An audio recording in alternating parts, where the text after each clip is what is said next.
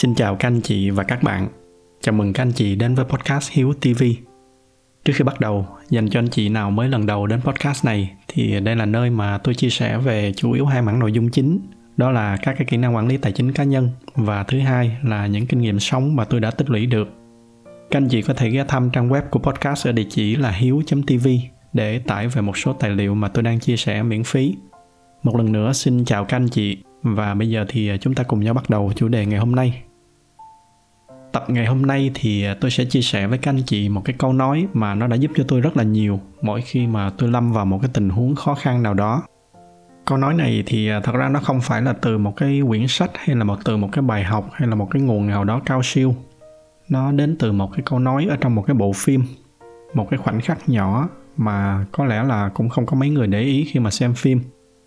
Đó là cái bộ phim Interstellar. Ở trong đó thì à, có một đoạn mà giáo sư Brand ông nói với một cái cô diễn viên nữ tên là Murph là hãy cùng nhau thử lại cái thí nghiệm lần trước với một vài cái biến số mới. Thì ờ, khi đó cô Murph cô đã trả lời là, nhưng mà thưa giáo sư, cái thử nghiệm này chúng ta đã thử hàng trăm lần rồi. Và ông giáo sư ông trả lời là,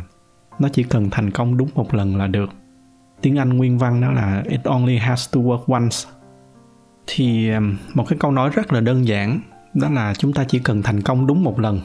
nhưng mà nó chính lại là cái hành trang sống cho tôi trong rất là nhiều năm qua. Từ những cái chuyện rất là đơn giản như là mỗi khi mà tôi cần tìm một cái tài liệu nào đó trên internet, có những cái tài liệu rất là khó kiếm, tôi tìm tới tìm lui mãi hàng trăm lần mà nó vẫn không ra. Thì những cái lúc như vậy tôi lại thường nói với bản thân mình là tôi chỉ cần thành công đúng một lần là đủ. Trong hàng trăm những cái lần tìm kiếm như vậy thì tôi chỉ cần tìm ra cái tài liệu đó đúng một lần là đủ thì à, bây giờ tôi sẽ kể thêm cho các anh chị một vài cái câu chuyện về một số trường hợp mà cái câu nói này nó đã giúp cho tôi vượt qua được những cái khó khăn ở trong cuộc sống như thế nào. Thì à, có một dạo, lúc đó tôi làm cho một cái công ty ở sydney. Khi đó thì à, cái sản phẩm chính của công ty đó đang bị một cái vấn đề rất là nan giải, đó là có một cái lượng churn rate rất là cao. Dành cho anh chị nào không có rành trong cái lĩnh vực này thì ờ, churn rate nó là cái tỷ lệ mà người dùng họ sẽ rời bỏ sản phẩm sau một thời gian sử dụng, nghĩa là họ không có gia hạn hợp đồng. Thì ờ, churn rate nó là một cái yếu tố rất là quan trọng trong bất kỳ một cái công ty công nghệ nào. Cái tỷ lệ churn rate này nó càng thấp thì ờ, chứng tỏ cái dịch vụ của công ty đó đang cung cấp, đang tạo ra giá trị cho người dùng. Tuy nhiên, thời điểm đó thì cái công ty mà tôi làm việc, cái tỷ lệ churn rate lúc đó là 62% và nó vẫn đang có cái xu hướng là nó tiếp tục tăng thì lúc đó cái team mà tôi đang quản lý được giao một cái nhiệm vụ là phải lập ra một cái dự án để mà bằng mọi cách giảm cái tỷ lệ churn rate xuống. Cái việc này nói nghe thì nó dễ, nhưng mà giảm churn rate là một trong những cái việc rất là khó, bởi vì nó đòi hỏi là chúng ta phải đào sâu vô rất là nhiều ngóc ngách của công ty, chứ nó không phải là chỉ là xử lý cái phần sản phẩm là xong. Và cứ như vậy, trong một cái thời gian khá là dài, mọi người thử đủ hết mọi giải pháp làm đủ mọi cách mà cái churn rate nó vẫn không giảm. Trong một vài lần đầu thì mọi người vẫn còn kiên trì, nhưng mà tới cái lần thứ năm, thứ 10 thì mọi người bắt đầu nản. Và trong các cái cuộc họp bắt đầu có một số cái ý kiến theo cái hướng theo kiểu là chấp nhận số phận. Mọi người cho rằng đây là một cái việc không thể giải quyết được, rằng là cái tỷ lệ 60% là cái tỷ lệ trung bình của toàn ngành. Chúng ta không thể nào chúng ta đẩy xuống thấp hơn được nữa thì khi đó tôi đã kể cho mọi người ở trong team nghe về cái câu chuyện của cái câu nói trên. Tôi có nói là trong vô số những cái giải pháp, những cái thử nghiệm thì chúng tôi chỉ cần thành công một lần là đủ. Và sau đó thì chúng tôi tiếp tục kiên trì thử những cái giải pháp khác. Mỗi lần thử nghiệm thì chúng tôi lại rút ra được thêm một vài cái kinh nghiệm khác. Và sau mỗi lần thất bại thì chúng tôi lại thấy được cái vấn đề nó rõ hơn một chút. Và cuối cùng, dần dần thì chúng tôi đã tìm ra được những cái giải pháp phù hợp và những cái kết quả nó bắt đầu nó phản ánh qua các cái con số. Kết quả cuối cùng thì à, năm đó cái tỷ lệ churn rate của công ty nó giảm từ 62% xuống còn dưới 40% và nó vẫn tiếp tục nó giảm những cái năm sau đó. Mà các anh chị hình dung là với một cái công ty mà có doanh thu hàng trăm triệu đô mỗi năm thì cái việc giảm churn rate như vậy nó đồng nghĩa với cái việc là doanh thu của công ty nó sẽ được cải thiện rất là nhiều. Kết quả là trong cái bữa tiệc cuối năm của cái năm đó thì cái dự án của cả team được công ty vinh danh là cái dự án thành công nhất trong năm. Bây giờ thì à, mỗi lần mà gặp lại nhau, mỗi khi mà nhắc lại cái dự án đó thì à, chúng tôi vẫn nhắc với nhau về cái bài học, về cái sự kiên trì và cái câu nói là chúng ta chỉ cần thành công một lần là đủ. Một cái câu chuyện khác, câu chuyện này thì nó mang tính cá nhân hơn một chút. Khi đó thì à, tôi vẫn chưa trở thành công dân úc. Cái lúc đó thì tôi sống và làm việc ở úc bằng visa làm việc nghĩa là working visa đó, thì à, tự nhiên là có một hôm bộ di trú thông báo với cái công ty mà nơi mà tôi đang làm việc là công ty đang bị thiếu một cái yêu cầu trong danh sách những cái yêu cầu để bảo lãnh. Và chính cái việc thiếu cái yêu cầu này nó làm cho công ty của tôi không còn đủ điều kiện để mà tiếp tục bảo lãnh visa cho tôi nữa. Cái điều đó nó cũng đồng nghĩa với cái việc là bằng cách nào đó tôi phải tìm ra được một công ty khác đủ điều kiện để mà bảo lãnh. Và họ chấp nhận bảo lãnh cho tôi. Còn nếu mà không thì nội trong vòng 30 ngày sau khi mà hết hạn visa thì tôi phải rời khỏi nước Úc. Cái việc này nói nghe thì dễ, nhưng mà ở trong thực tế thì nó gần như là một cái việc bất khả thi. Cái lý do đó là các anh chị hình dung là đầu tiên là tôi phải tìm ra được một cái công việc mới ở trong một cái thời gian khá là ngắn như vậy mà anh chị nào đã sống ở nước ngoài rồi thì biết là cái việc tìm việc ở những cái nước phương Tây nó không có đơn giản. Nó khó ngay cả với người bản xứ, còn với người nhập cư thì nó còn khó hơn rất là nhiều. Nhưng mà chưa hết, cái công ty đó họ phải trải qua hàng tá những cái thủ tục pháp lý rất là phức tạp để mà chứng minh với bộ di trú là họ đủ điều kiện để mà bảo lãnh cho tôi.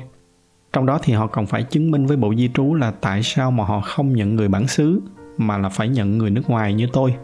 bởi vì cái chính sách của nước úc thì họ vẫn luôn ưu tiên cho người úc trước cho nên cái việc chứng minh này nó rất là phức tạp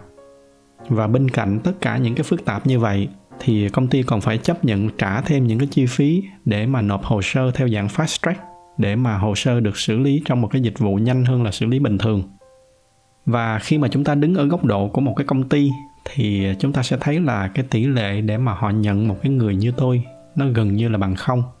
Tại vì đâu có ai dạy gì mà dây vào một cái ứng viên như vậy để rồi phải đổi lấy vô số những cái phức tạp, những cái tốn kém không chỉ là về tiền bạc mà cả là về thời gian và công sức của rất là nhiều người ở trong công ty. Trong khi ở úc thì luôn luôn có vô số những cái ứng viên khác cũng rất là chất lượng. Giấy tờ của họ thì sẵn sàng. Công ty chỉ cần nhận là ngay sau đó họ có thể bắt đầu làm việc. Đó là lý do mà lúc nãy tôi nói là đây là một cái việc gần như là bất khả thi. Mà để mà làm cho hết được tất cả những cái việc bất khả thi này, từ cái việc là tìm công ty cho tới phỏng vấn và thuyết phục công ty bảo lãnh cho tôi rồi phối hợp với công ty và luật sư di trú để mà chuẩn bị tất cả giấy tờ và thủ tục cần thiết. Tất tần tật những cái việc như vậy tôi chỉ có đúng 30 ngày. Cho nên cái tình thế lúc đó nói một cách hình tượng thì nó đúng nghĩa như là ngàn cân treo sợi tóc, gần như là một cái nhiệm vụ bất khả thi. Và tôi vẫn còn nhớ rất là rõ là trong những cái khoảnh khắc đó thì cái câu mà nó lặp đi lặp lại trong đầu tôi nó chính là cái câu tôi chỉ cần thành công một lần là đủ tôi chỉ cần tìm ra đúng một cái công ty mà họ đủ tất cả những cái điều kiện trên là được. Và trong một tháng sau đó thì tôi lao vào tôi cực lực chuẩn bị mọi thứ, từ cái việc tìm công ty cho tới cái việc nghiên cứu và chuẩn bị thật là chi tiết cho các cái buổi phỏng vấn. Cả cái quá trình này thì tôi cũng đã rút ra được rất là nhiều bài học. Tuy nhiên nếu mà bây giờ tôi kể chi tiết hết vào những cái việc này thì nó sẽ đi hơi xa với cái nội dung chính mà tôi muốn chia sẻ ngày hôm nay. Do đó nên hẹn các anh chị một cái dịp khác, tôi sẽ kể lại cái câu chuyện này trong vòng 30 ngày đó tôi đã làm những cái gì, cũng như là những cái bài học mà tôi đã rút ra được trong cái thời gian đó như thế nào quay trở lại câu chuyện chính của chúng ta thì ờ, sau vô số những cái buổi phỏng vấn, cuối cùng thì tôi đã nhận được một cái offer của một cái công ty fintech khá là lớn ở Sydney do là khi đó tôi vẫn còn đang sống ở Melbourne, nên công ty đã đồng ý để mà chi trả toàn bộ cái chi phí để mà chuyển tôi về Sydney làm việc. Bên cạnh đó thì để kịp hoàn tất tất cả những cái thủ tục pháp lý ở trong cái thời gian rất là ngắn như vậy, trước khi mà visa của tôi hết hạn thì họ đã thuê riêng một cái công ty luật rất là uy tín để mà chuẩn bị hồ sơ cho tôi. Và cái câu chuyện kết thúc khá là có hậu.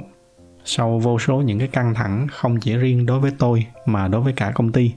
cuối cùng thì à, mọi thủ tục cũng được hoàn tất đúng thời hạn và cái visa mới của tôi được bộ di trú cấp vỏn vẹn đúng một ngày trước khi hết cái thời hạn mà tôi phải rời khỏi nước úc